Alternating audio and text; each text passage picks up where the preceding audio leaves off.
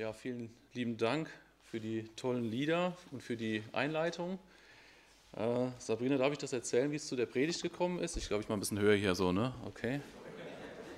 Weil ich bin nicht ganz so klein.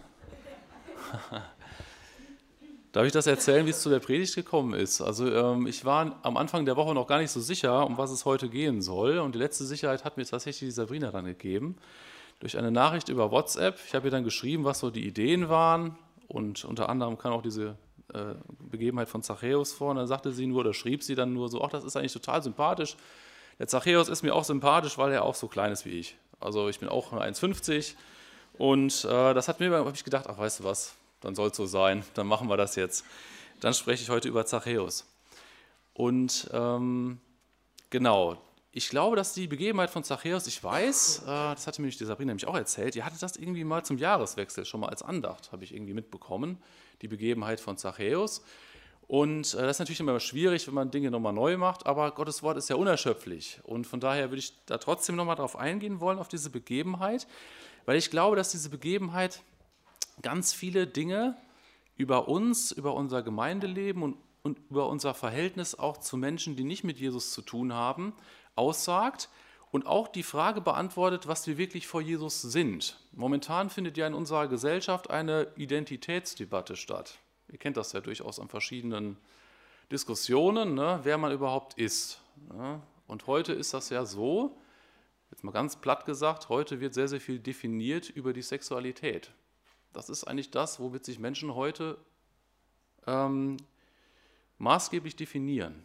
Ich bin homosexuell, heterosexuell. Ich bin was auch immer. Darüber wird man häufig definiert oder darüber definieren sich Menschen.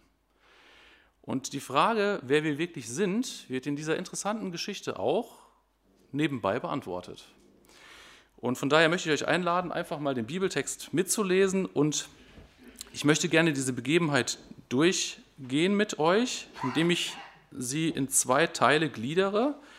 Nämlich es gibt zwei Szenen in diesem Bibeltext. Eine Szene, die an dem Baum stattfindet, wo der Zachäus da ja, äh, hängt oder wie auch immer, wo er dann da sich aufhält. Und die Szene, wo der Herr Jesus bei ihm im Haus ist. Und ich werde immer die einzelnen Personen dort mit euch mal betrachten. Den Zachäus, das Volk und den Herrn Jesus. Und dann gucken wir uns das alles mal an.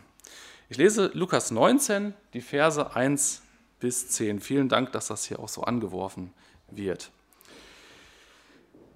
Und er, das ist der Herr Jesus, kam hinein und zog durch Jericho. Und siehe, da war ein Mann mit Namen Zachäus. Und dieser war ein Oberzöllner und er war reich. Und er suchte Jesus zu sehen, wer er wäre. Und er vermochte es nicht wegen der Volksmenge, denn er war klein von Gestalt. Und er lief voraus und stieg auf einen Maulbeerfeigenbaum, um ihn zu sehen. Denn dort, denn dort sollte er durchkommen. Und als er an den Ort kam, sah Jesus auf und er blickte ihn und sprach zu ihm, Zachäus, steig eilends herab, denn heute muss ich in deinem Haus bleiben. Und er stieg eilends herab und nahm ihn auf mit Freuden. Und als sie das sahen, murrten sie alle und sagten, er ist eingekehrt, um sich bei einem sündigen Mann aufzuhalten. Zachäus aber trat hinzu und sprach zu dem Herrn, siehe Herr, die Hälfte meiner Güter gebe ich den Armen, und wenn ich von jemand etwas durch falsche Anklage genommen habe, erstatte ich es vierfach. Jesus aber sprach zu ihm, heute ist diesem Haus Heil widerfahren, da ja auch er ein Sohn Abrahams ist. Denn der Sohn des Menschen ist gekommen, zu suchen und zu retten, was verloren ist. Ja, die äh, Begebenheit ist sicherlich vielen von euch bekannt. Wahrscheinlich schon sehr früh in der Kinderstunde, ne, durch dieses Lied. Ne, Zachäus war ein kleiner Mann, kennt ihr ja ne, die, das Lied. Ne? Und ähm, ich möchte noch mal ein, ein Kapitel mal zurückgehen, weil es ist manchmal ganz interessant, wie die Bibel manche Texte so anordnet. Das ist mir mal irgendwann in der Vorbereitung aufgefallen, dass ich dachte, das ist ja echt interessant. Ne, Lukas 18, Vers 9, da spricht der Herr Jesus ja schon mal von Zöllnern. Ne? Da hat er dieses Gleichnis von dem Pharisäer und von dem Zöllner, äh, sagt der Herr Jesus in Lukas 18. Und ähm, ja, wo der Pharisäer so selbstgerecht dann betet, ihr kennt die Begebenheit, ne? und äh, ja, ich mache das und das, ich faste zweimal in der Woche und verzehnte alles. Und der Zöllner, der dann nur so am Rand steht und sagt, oh Herr, bitte sei mir gnädig. Ne? Und wo Jesus dann sagt, ja, dieser geht gerechtfertigt nach Hause, der andere nicht. Ne? Zöllner. Ein Kapitel davor. Und dann äh, auch noch in demselben Kapitel ein paar Verse weiter, dann begegnet Jesus einem reichen äh, Mann, ja, reichen Jüngling. Ne? Also, äh, was muss ich tun, um errettet zu werden und so weiter? Ja, dann sagt der Jesus, ja, halte die Gebote, kennt die Begebenheit. Und später sagt Jesus ihm noch, ja, dann verkauf alles, was du hast und folg mir nach. Ja, nee, kann ich nicht. Also eine Begegnung mit einem Reichen. Zuerst eine Begegnung mit einem Zöllner und dann mit einem Reichen. Aber jetzt haben wir was ganz Spannendes. Mit einem reichen Zöllner kommt hier eine Begegnung. Also Jesus, Jesus begegnet hier einem reichen Zöllner. Wie geht Jesus denn damit um? Und das gucken wir uns jetzt an. Und zwar diese Szene 1 vor dem Baum. Ich gehe jetzt erstmal auf den Zachäus ein. Was ist der Zachäus überhaupt für ein Mensch? Er wird hier beschrieben in Vers 2, ja, Name wird hier sogar genannt, Zachäus, und er war ein Oberzöllner.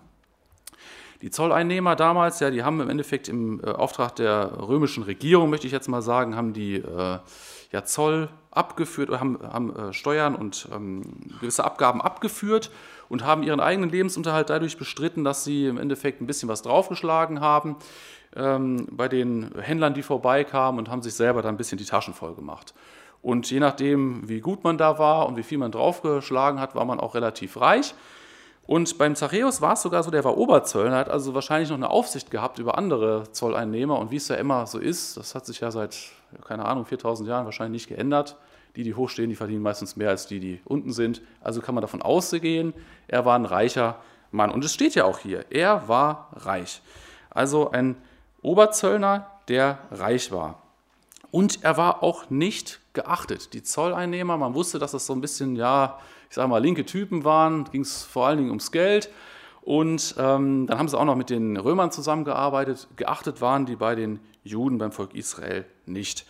Später in Vers 7 lesen wir ja zum Beispiel, dass sich das Volk darüber beschwert und sagt, ja, der Jesus, der ist bei diesem sündigen Mann.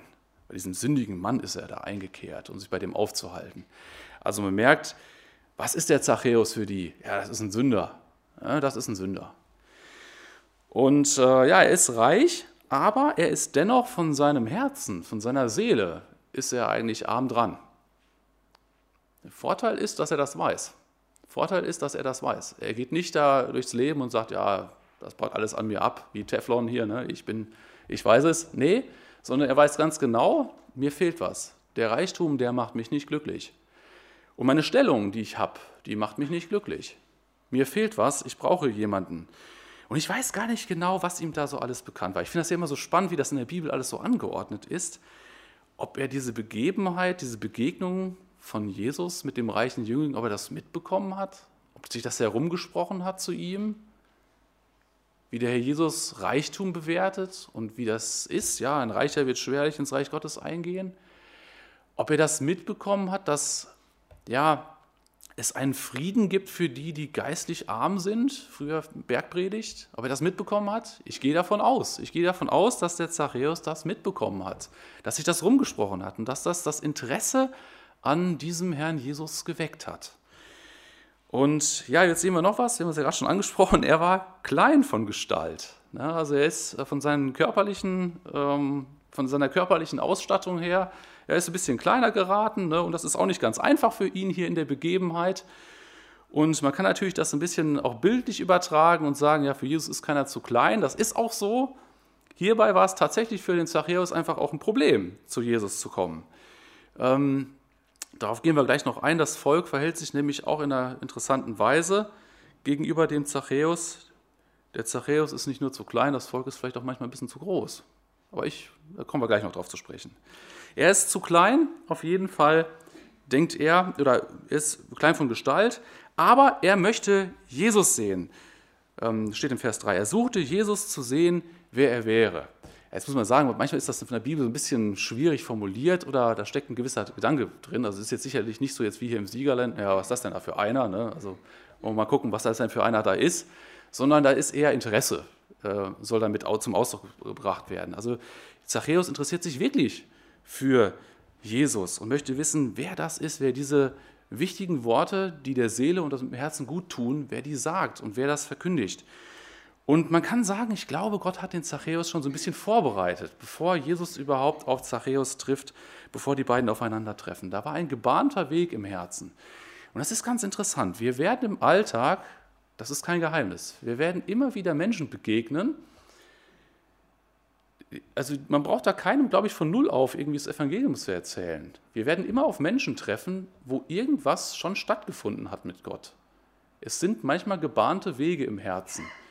Das diese Woche festgestellt. Ich habe da eine Person bei mir gehabt im Büro, wo ich gedacht habe, das hätte ich nie gedacht, dass die irgendwas mit Glauben da zu tun hat oder sowas gab, gibt auch ein Vorurteil. Ich habe das auch so von ihrem äußeren Erscheinungsbild habe ich gedacht, na, das passt jetzt nicht so unbedingt mit dem christlichen Glauben. Ähm, voll tätowiert und äh, was auch immer.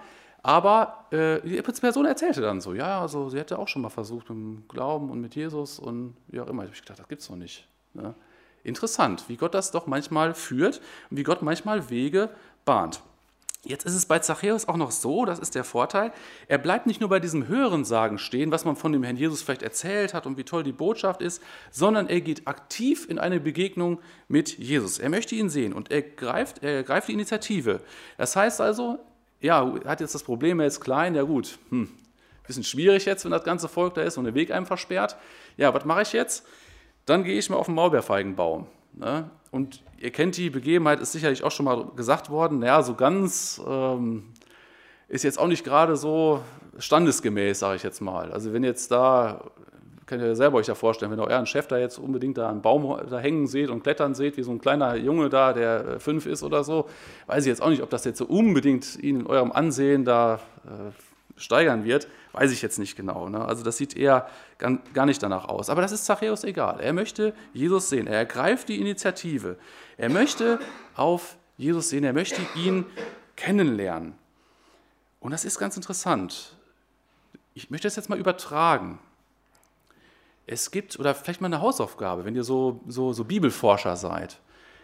Achtet mal auf die Verse, wo es auf das Hinschauen auf Jesus geht. Es gibt ganz viele Verse, wo das eine ganz große geistliche Bedeutung hat, dass man auf Jesus sieht, von sich wegsieht und auf Jesus sieht. Es gibt ganz viele Begebenheiten dort und das möchte Jesus. Jesus möchte Menschen begegnen und Menschen müssen Jesus sehen und kennenlernen. Und zwar nicht erst dann, wenn sie Buße getan haben, sondern schon vorher. Wir sagen immer, ja, du kannst erst zu Gott kommen, wenn du Buße getan hast. Da ist eine Teilwahrheit dran. Aber ich glaube, die Menschen müssen Jesus komplett kennenlernen. Die müssen ihn kennenlernen. Auch bevor sie überhaupt erstmal raffen, was gut und böse ist. Bevor sie irgendwie äh, mitkriegen, ja, ich, ich brauche Vergebung für mein Leben. Die Menschen müssen Jesus kennenlernen. Und Jesus überwältigt. Das sehen wir hier in der Begebenheit. Jesus überwältigt. Soweit zu Zachäus. Ja, später begegnet er dann Jesus, da kommen wir dann gleich noch zu. Und dass er dem Herrn dann so nahe kommen sollte, ich bin mir nicht bewusst, ob er damit gerechnet hat, der Zachäus. Jetzt mal zu dem Volk. Das Volk in dieser ersten Szene vor dem Baum. Wie fällt das Volk denn eigentlich auf? Das ist jetzt vielleicht ein bisschen reininterpretiert oder so, aber ich möchte das jetzt einfach mal aus meiner Perspektive so sagen. Ja, also irgendwie das Volk, das fällt dir jetzt nicht besonders durch Rücksichtnahme auf. Hätte ich auch mal Platz machen können. Ne? Hätte ich auch mal sagen können, ach hier, hier, du, du kennst anscheinend Jesus noch gar nicht. Ne? Dann komm doch mal nach vorne, ne? so wie beim Bild. Ne? Die Kleinen nach vorne, die Großen nach hinten oder so. Ne? Kennt ja diese, diese Spielchen. Einfach mal äh, Platz machen, einfach mal Rücksicht nehmen auf jemanden, der noch nicht Jesus kennt. Das lesen wir von dem Volk hier nicht. Da gibt es keine Rücksichtnahme. Ja, es fällt sogar auf, da sind ganz viele fromme, in Anführungszeichen, ganz viele vom Volk, die wollen ganz nah bei Jesus sein. Aber dass da andere das vielleicht auch brauchen, nee, dafür hat man keinen Blick. Das ist egal. Hauptsache, ich bin nah bei Jesus. Hauptsache, ich bin nah dabei. In Klammern von der Form her nah dabei, vom Herzen her, das sehen wir später noch, das sind die gar nicht nah dabei. Aber Hauptsache so aufhalten, so bei dem, der irgendwie, ah, ich weiß nicht, der irgendwie so eine gewisse Popularität hat, ne, der irgendwie so im Gespräch ist, da muss man nah bei sein. Aber ansonsten, ja, auf andere Rücksicht nehmen, das, das, brauchen wir jetzt hier nicht so unbedingt. Ne? Und ähm, dass da andere wirklich Buße brauchen, ist egal. Von daher, vielleicht ist das so, dass nicht der einzelne Mensch zu klein ist, sondern leider kann das manchmal sein, dass wir Christen auch, ich schließe mich mit ein, ich zeige nicht mit dem Finger, vielleicht bin ich manchmal zu groß. Vielleicht versperre ich manchmal durch mein dummes Verhalten anderen Leuten den Weg zu Jesus. Das kann sein. Und ich kann mich an einige Situationen in meinem Leben erinnern, wo ich das durch Dummheit geschafft habe. Ich sage direkt eine tröstliche Antwort bei. Das hindert Jesus nicht, zu den Menschen zu kommen. Glaubt nicht, dass das jetzt ein absoluter Hinderungsgrund ist. Das sehen wir gleich noch. Jesus kriegt seine Leute. Das, da sind wir nicht für äh, äh, im Sinne, ähm, wir sind ja kein Hindernis für Jesus. Aber wir sind manchmal so blöd, man muss sich einfach darum mal bewusst sein, dass wir das einfach manchmal nicht auf die Kette kriegen und durch unser dummes Verhalten manchmal Leute von Jesus abbringen. Wie das Volk. Und jetzt zunächst noch der Herr Jesus. Bei dieser Szene, der Jesus kommt ja hier, also wir lesen ja ähm, am Anfang nur, er zog äh, ja, durch Jericho und äh, wir lesen eigentlich nur das, oder kann man so ermitteln, dass der Ruf eigentlich Jesus vorauseilt. Ne? Also wer Jesus ist, das, das eilt Jesus voraus, das spricht sich rum. Und er weiß, das sehen wir hier in dieser Begebenheit, er weiß um die einzelne Seele Bescheid. Das finde ich so toll. Ja, er kennt natürlich uns alle, er kennt uns alle, aber er kennt jeden Einzelnen und er kennt jedes einzelne Herz, jeden einzelnen Zustand kennt er.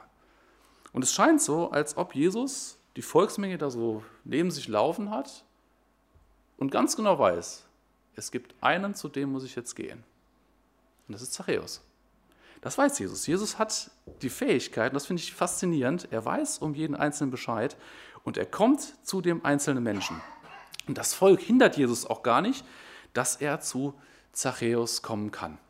Auch wir können Jesus nicht hindern, auch andere Menschen können, können ähm, Jesus nicht hindern, zu den Menschen zu gehen, die die Botschaft brauchen. Wir denken manchmal so, ja, aber oh Gott, heute ist so schwierig, den Leuten was von Jesus zu erzählen. Heute ist so schwierig, dass überhaupt Menschen errettet werden und zum Glauben kommen. Ja, mag sein, dass keine Erweckungszeit heute ist. Aber ich glaube, dass Jesus es immer noch schafft. Es ist immer noch Gnadenzeit, sagt man. Es ist immer noch Gnadenzeit. Es ist immer noch Zeit, wo Gott gnädig ist und wo Gott zu den Menschen durchdringen möchte. Und er tut es. Er tut es. Und er wird das schaffen. Er wird das mit seinen Leuten schaffen ähm, und er bekommt das hin. Wir müssen es natürlich verkündigen und bekennen, sollen auch kein Hindernis sein, aber Jesus wird es schaffen. Das finde ich so tröstlich. Und dann begegnet er Zachäus, blickt auf und dann sagt er zu ihm, Zachäus, steig eilends herab, steig schnell herab, ich muss heute in deinem Haus bleiben. Und das finde ich richtig cool. Diese Anwendung. Jesus möchte nicht nur irgendeine Botschaft dir und mir verkündigen. Jesus möchte dir nicht nur irgendwelche Lebensweisheiten mitteilen, sondern Jesus möchte eins. Er möchte in dein und mein Haus kommen. Das möchte Jesus. Jesus möchte in deine und meine Privatsphäre.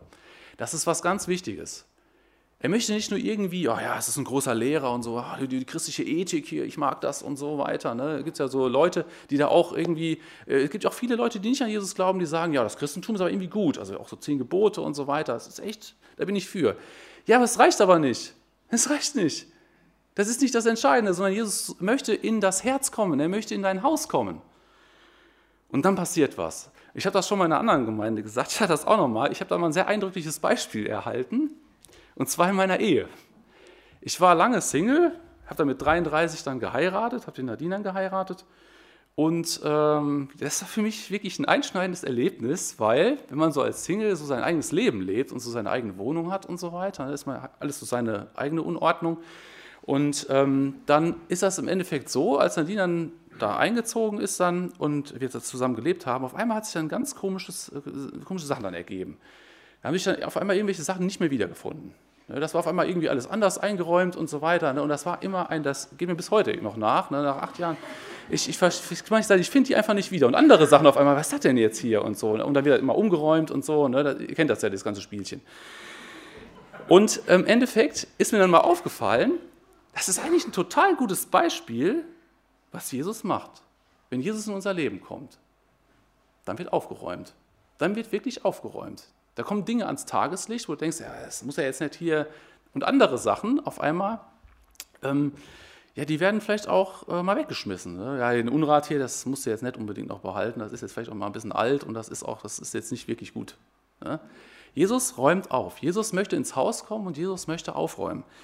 Und das, denke ich, das ist ganz wichtig. Lass das zu. Ich weiß, das ist schon mal schwierig für manche, manche Menschen die sagen, ja, ich möchte gerne mein eigener Herr sein, ich möchte jetzt nicht unbedingt immer alles so persönlich da äh, mit Jesus da zu tun haben, doch lass das zu, weil er das gut meint. Er meint das gut mit dir und Gott möchte in das Leben kommen und er möchte aufräumen. Lass das zu und er räumt auf Ganz besonders durch sein Wort, durch die Bibel. Die Bibel ist ein Buch, ist ein gefährliches Buch, in Anführungszeichen. Die Bibel sagt, Gott sagt selber mal, es ist ein zweischneidiges Schwert. Äh, Gott kann aufräumen, das kann auch manchmal ein bisschen wehtun. Aber er meint das trotzdem gut. Er meint das trotzdem gut. Er meint das nicht böse. Also Jesus möchte in die Privatsphäre. Und jetzt kommen wir zur zweiten Szene. Was passiert denn jetzt im Haus? So ab Vers 6. Was passiert da? Hm. Jesus kommt jetzt äh, zu Zachäus ins Haus. Ich weiß auch gar nicht genau, wie das bei Zachäus eigentlich dann da war. Ähm, der wäre ja wahrscheinlich total überrascht davor. Der hat ja nicht irgendwie im Vorfeld gedacht, ja jetzt, ich weiß jetzt ganz genau, ich werde jetzt auf den Baum klettern und ich weiß, ich werde Jesus begegnen und dann wird er auch in mein Haus kommen. Von daher wird das Haus jetzt auch erstmal gut äh, gefegt und alles und es gibt das beste Essen. Ich glaube ja, glaub ja persönlich, der wäre ja total überrascht davon. Ich glaube auch so ein bisschen, vielleicht hat er auch ein paar Diener gehabt oder so, das mag ja sein.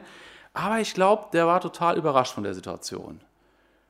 Und äh, da war keine Zeit mehr großartig für noch irgendwie was darstellen, wie man jetzt ist und wie toll man ist und so weiter. Ne? Da zählte nur noch, ja, jetzt, jetzt, muss ich, äh, jetzt muss ich einfach loslegen, das ist die Gelegenheit, koste es, was es wolle. Und ich möchte mal noch einen äh, Blick euch geben für ein kleines Wörtchen. Und zwar steht hier, ja, ich habe ja so eine alte Übersetzung hier, ne? ähm, steht in Vers 5 und in Vers 6 steht ein kleines Wörtchen, eilends. Jesus spricht zu dem Zachäus, steig eilends herab oder steig schnell herab, wie auch immer, steig schnell herab. Ich muss in dein Haus kommen. Es gibt keine, äh, warte nicht, sondern jetzt ist die Gelegenheit. Und was, was lesen wir? Er macht das auch. Er macht das sofort. Er steigt schnell herab und nimmt ihn auf. Und zwar mit, wie nimmt er ihn denn auf? Mit Scham, mit irgendwie, äh, ja, oh, hoffentlich genüge ich den Ansprüchen. Ne? Genüge ich den Ansprüchen von Jesus? Ne? Oder oh, hoffentlich sieht er jetzt nicht, dass hier in der Ecke irgendwie dreckig ist. Ne? Und einen Sonntagsbraten habe ich auch nicht vorbereitet. Ne? Wie, wie, wie geht denn äh, ähm, Zachäus mit ihm um? Er nimmt ihn auf mit Freuden. Und ihr Lieben, das ist mir so wichtig, unsere Beziehung zu Jesus. Das ist ganz wichtig. Achte auf dein geistliches Leben. Lebst du in Freude mit Jesus oder nicht? Ich sag dir, arbeite daran, dass du Freude an Jesus hast. Jesus ist keiner, der das Leben schwer macht. Der sagt, ja, es ist irgendwie äh, nur von Trauer und von, ja, es gibt auch Zeiten, wo wir trauern. Es gibt auch Zeiten, wo wir auch zerbrechen innerlich. Das ist so. Aber trotzdem ist der Weg mit Jesus voller Freude. Und Jesus möchte, dass wir ihn mit Freuden auch aufnehmen und in, aus der Freude auch leben.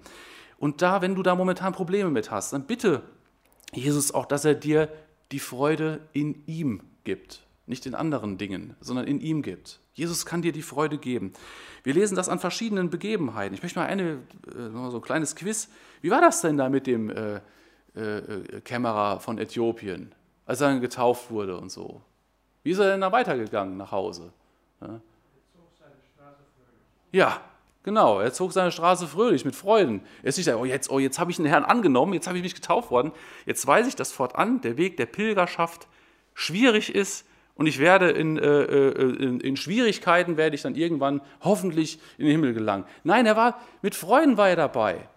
Und das wünsche ich dir und mir, dass du wirklich Freude am Herrn Jesus hast. Und wenn das nicht so ist, ja, dann gibt es manchmal ein paar Gründe dafür. Das ist auch manchmal eigenes. Äh, gibt es auch vielleicht mal eigene Sünde im Spiel, oder es sind andere Dinge, die einen von Jesus ablenken.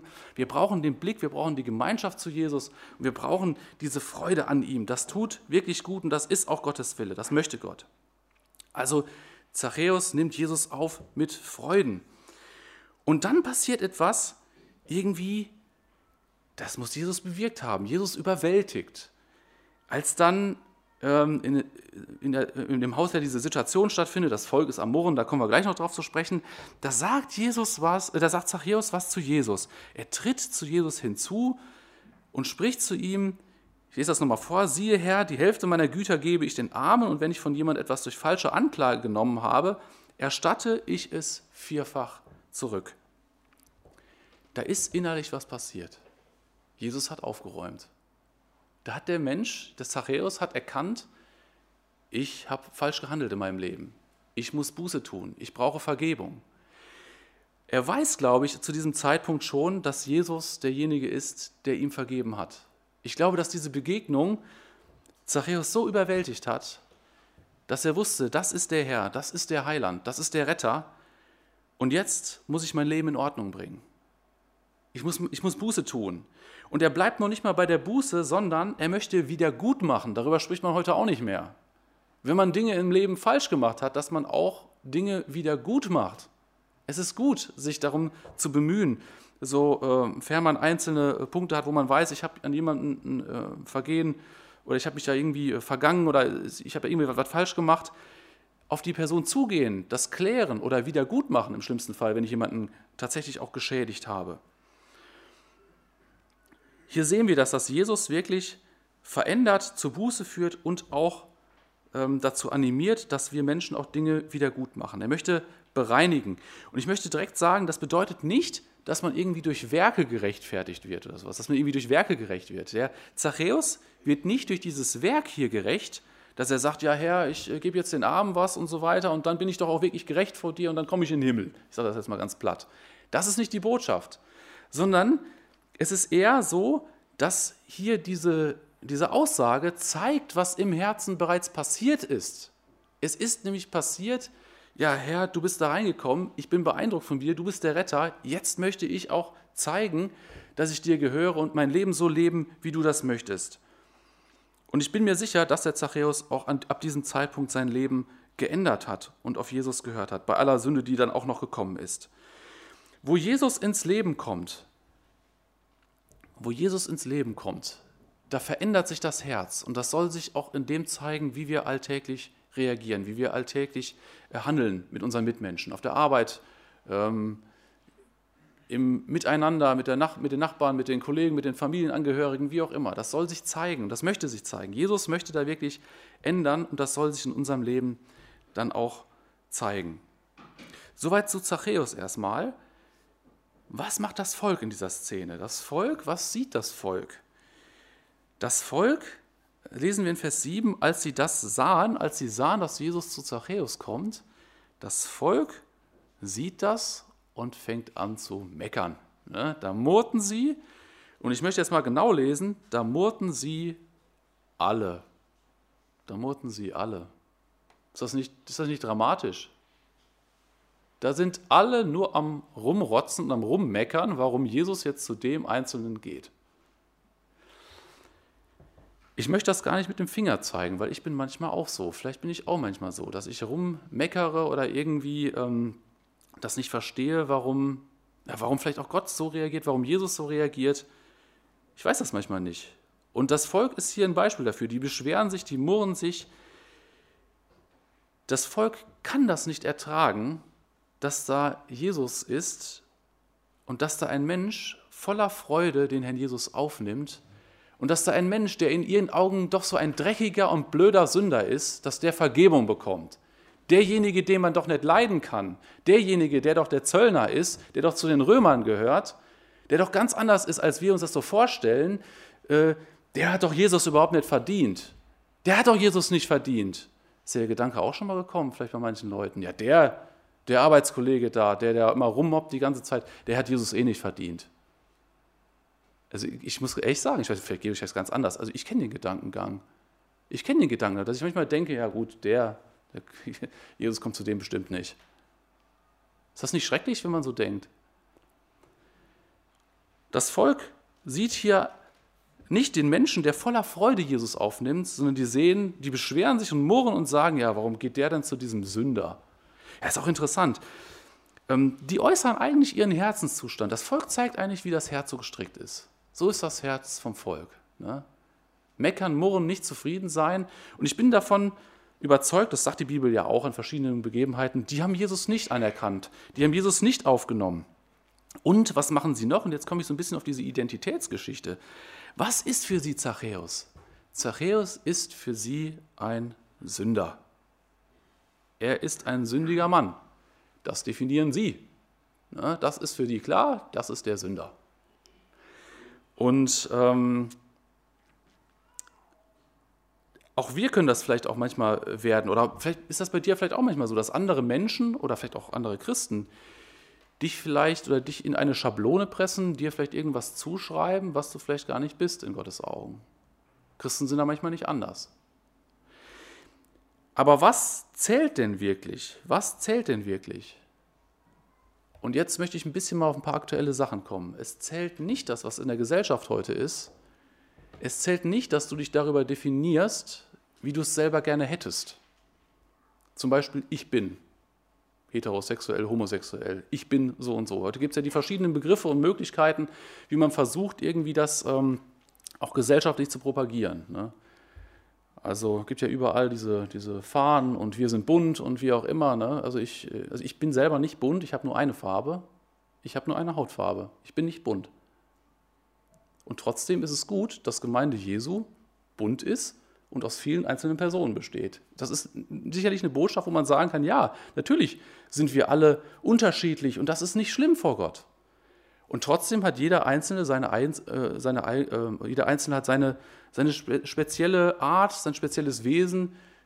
Er hat eine bestimmte Hautfarbe, er hat eine spezielle Nationalität, er hat einen bestimmten Charakter, er hat ein bestimmtes Wesen, er hat auch eine bestimmte Orientierung auch. Das ist so. Das ist alles nichts, nichts Verwerfliches, das ist auch äh, in Ordnung. Es gibt natürlich einen biblischen Rahmen dafür, das ist auch klar. Aber worauf kommt es wirklich an? Was ist wirklich das, was dich im Kern ausmacht? Das ist jetzt ein bisschen philosophisch. Ne? Was macht dich wirklich aus? Wer bist du wirklich? Heute, wird, heute sagt man ja, es wird sehr, sehr stark über die Sexualität und über die Orientierung definiert, was man ist. Teilweise auch Nationalität oder noch so. Nein, die entscheidende Frage ist wirklich, bist du ein Kind Gottes oder bist du es nicht? Das ist die entscheidende Frage vor Jesus. Das ist die Frage der Identität. Denn der Herr Jesus sagt, und jetzt gehe ich auf Jesus zu, der Herr Jesus definiert wirklich, was für ihn wichtig ist. Er sagt in Vers 9, heute ist diesem Haus Heil widerfahren, da ja auch er ein Sohn Abrahams ist. Er sagt dem Volk etwas, er sagt das eigentlich so in diese, ja, in diese Szene, in diesem Haus, sagt er das einfach so, er sagt deutlich, ja, der Zachäus, der ist auch ein Sohn Abrahams. Er ist kein Sünder in dieser Hinsicht, er kommentiert das gar nicht, sondern er sagt, er gibt dem eine neue Stellung und sagt, wir sind alle, also Menschen sind Sünder, das ist klar, das kommentiert Jesus nicht weiter, sondern er sagt, diesem Haus ist Heil widerfahren, er ist gerettet, dieser Zachäus, und er ist ein Sohn Abrahams. Was ist das, Sohn Abrahams überhaupt? Also, ähm, Jetzt kann man sagen, ja, es ist sicherlich, er ist, gehört auch zum Volk Israel. Ja gut, das ist jetzt aber nichts Besonderes. Ne? Also wenn man jetzt sagt, ja, Zachäus, der gehört auch zum Volk Israel, dann hätten das Volk wahrscheinlich gesagt, ja, das wissen wir auch, dass der zum Volk Israel gehört. Ist halt nur nicht so äh, in seinem Berufsbild und dem, was er macht, ist er halt nicht anerkannt. Ne? Ist halt ein Sünder da. Ne? Nee, Jesus meint etwas anderes. Er meint, er ist in geistlicher Hinsicht dem Abraham ähnlich, denn Abraham, Glaubensvater, hat sich dadurch einen Namen gemacht, indem er dem Herrn wirklich sein Leben und sich selbst anvertraut hat und ihm geglaubt hat. Und in dieser Hinsicht ist er wie sein Ziehvater, wie Abraham. Er ist auch ein Gläubiger. Und ich möchte da drei Verse uns mal vor Augen führen, die das deutlich machen, weil das, glaube ich, ganz wichtig ist. In Galater 3, Vers 7 steht zum Beispiel, ich möchte das mal vorlesen, Galater 3, Vers 7, da sagt der Herr Jesus mal, oder sagt der Apostel Paulus, erkennt also diejenigen, die aus Glauben sind, diese sind Abrahams Söhne. Das heißt also, jeder, der heute ein Gläubiger hier ist, da kann man auch sagen, ja, wir sind alle Abrahams Söhne. Das ist von der Bibel her ist das so definiert. Wir sind Abrahams Söhne, wir sind wie Abraham Gläubige. Und dann hatten wir in 1. Korinther 6, das war schon in der Schriftlesung war das dabei, da möchte ich euch auch nochmal diesen Vers, diesen durchaus schwierigen, diesen schwierigen Abschnitt nochmal zeigen. 1. Korinther 6, Abvers 9, ich lese das nochmal vor. Da steht, wisst ihr nicht, dass Ungerechte das Reich Gottes nicht erben werden? Weder Hurer noch Götzendiener noch Ehebrecher noch Weichlinge noch Knabenschänder noch Diebe noch Habsüchtige noch Trunkenbolde noch Schmäher noch Räuber werden das Reich Gottes erben. Und jetzt stellt man sich die Frage, aber ich bin doch auch so. Ich bin doch auch jemand, der sündig ist. Ich bin doch auch jemand, der vielleicht habsüchtig ist oder der ein Dieb ist oder der geschmäht hat oder was auch immer, was für Sünden hier benannt werden. Ich gehöre auch dazu. Aber das Entscheidende ist, alle diese Beschreibungen, die haben eins gemeinsam. Die haben Jesus nicht. Die haben Jesus nicht. Es zählt nicht das, was in deinem Leben wirklich passiert als Sünde, sondern es zählt allein die Frage, ob du Jesus hast oder ob du ihn nicht hast. Wer den Sohn hat, hat das Leben. Wer den Sohn nicht hat, hat das Leben nicht, sagt 1. Johannes.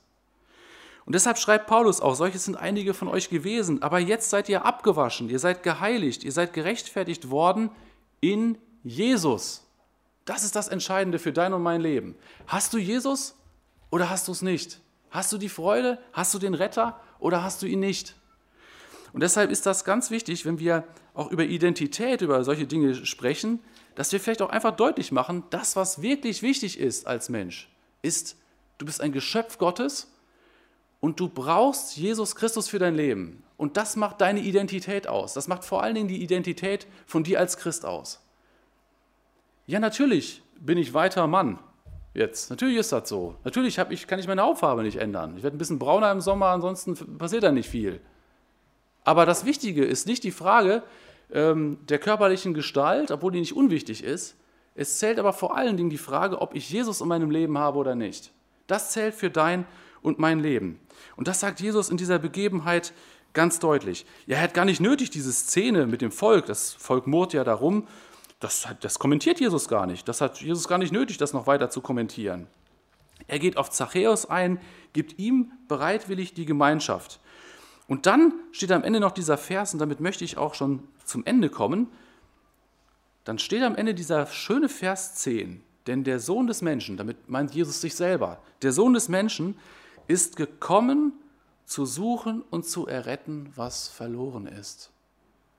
Er ist nicht für die Gesunden gekommen. Er ist nicht für diejenigen gekommen, die sagen, ja, wir haben doch eh schon alles ergriffen. Wir haben es doch eh, wir wissen doch eh alles Bescheid. Sondern er ist für die gekommen, die verloren sind. Für die ist Jesus gekommen. Jesus möchte heute immer noch Menschen suchen und finden, die verloren sind. Die Sünder sind, die Vergebung brauchen, die seine Kinder werden müssen. Und das, was ich hier so interessant finde, ist, ja, sehr interessant, oder?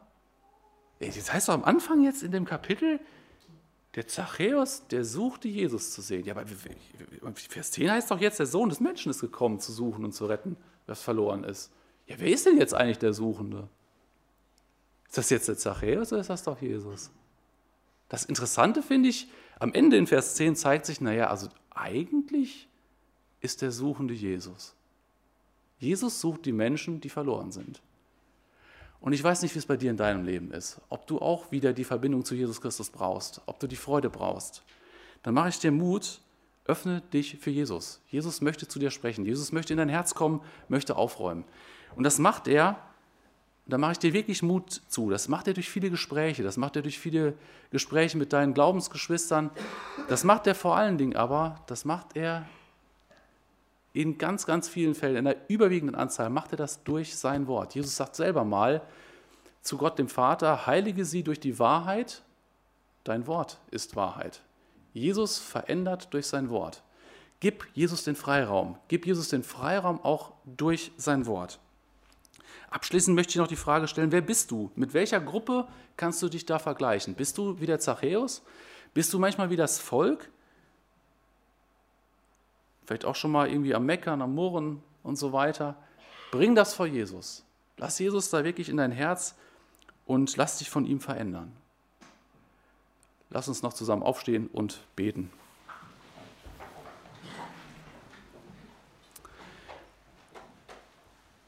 Ja, Herr Jesus, hab du Dank für die Bibel, hab du Dank für dein Wort, dass es so praktische Dinge sind, die du erlebt hast, die du hast aufschreiben lassen, wir dürfen davon lernen und das ist wirklich ganz aktuell.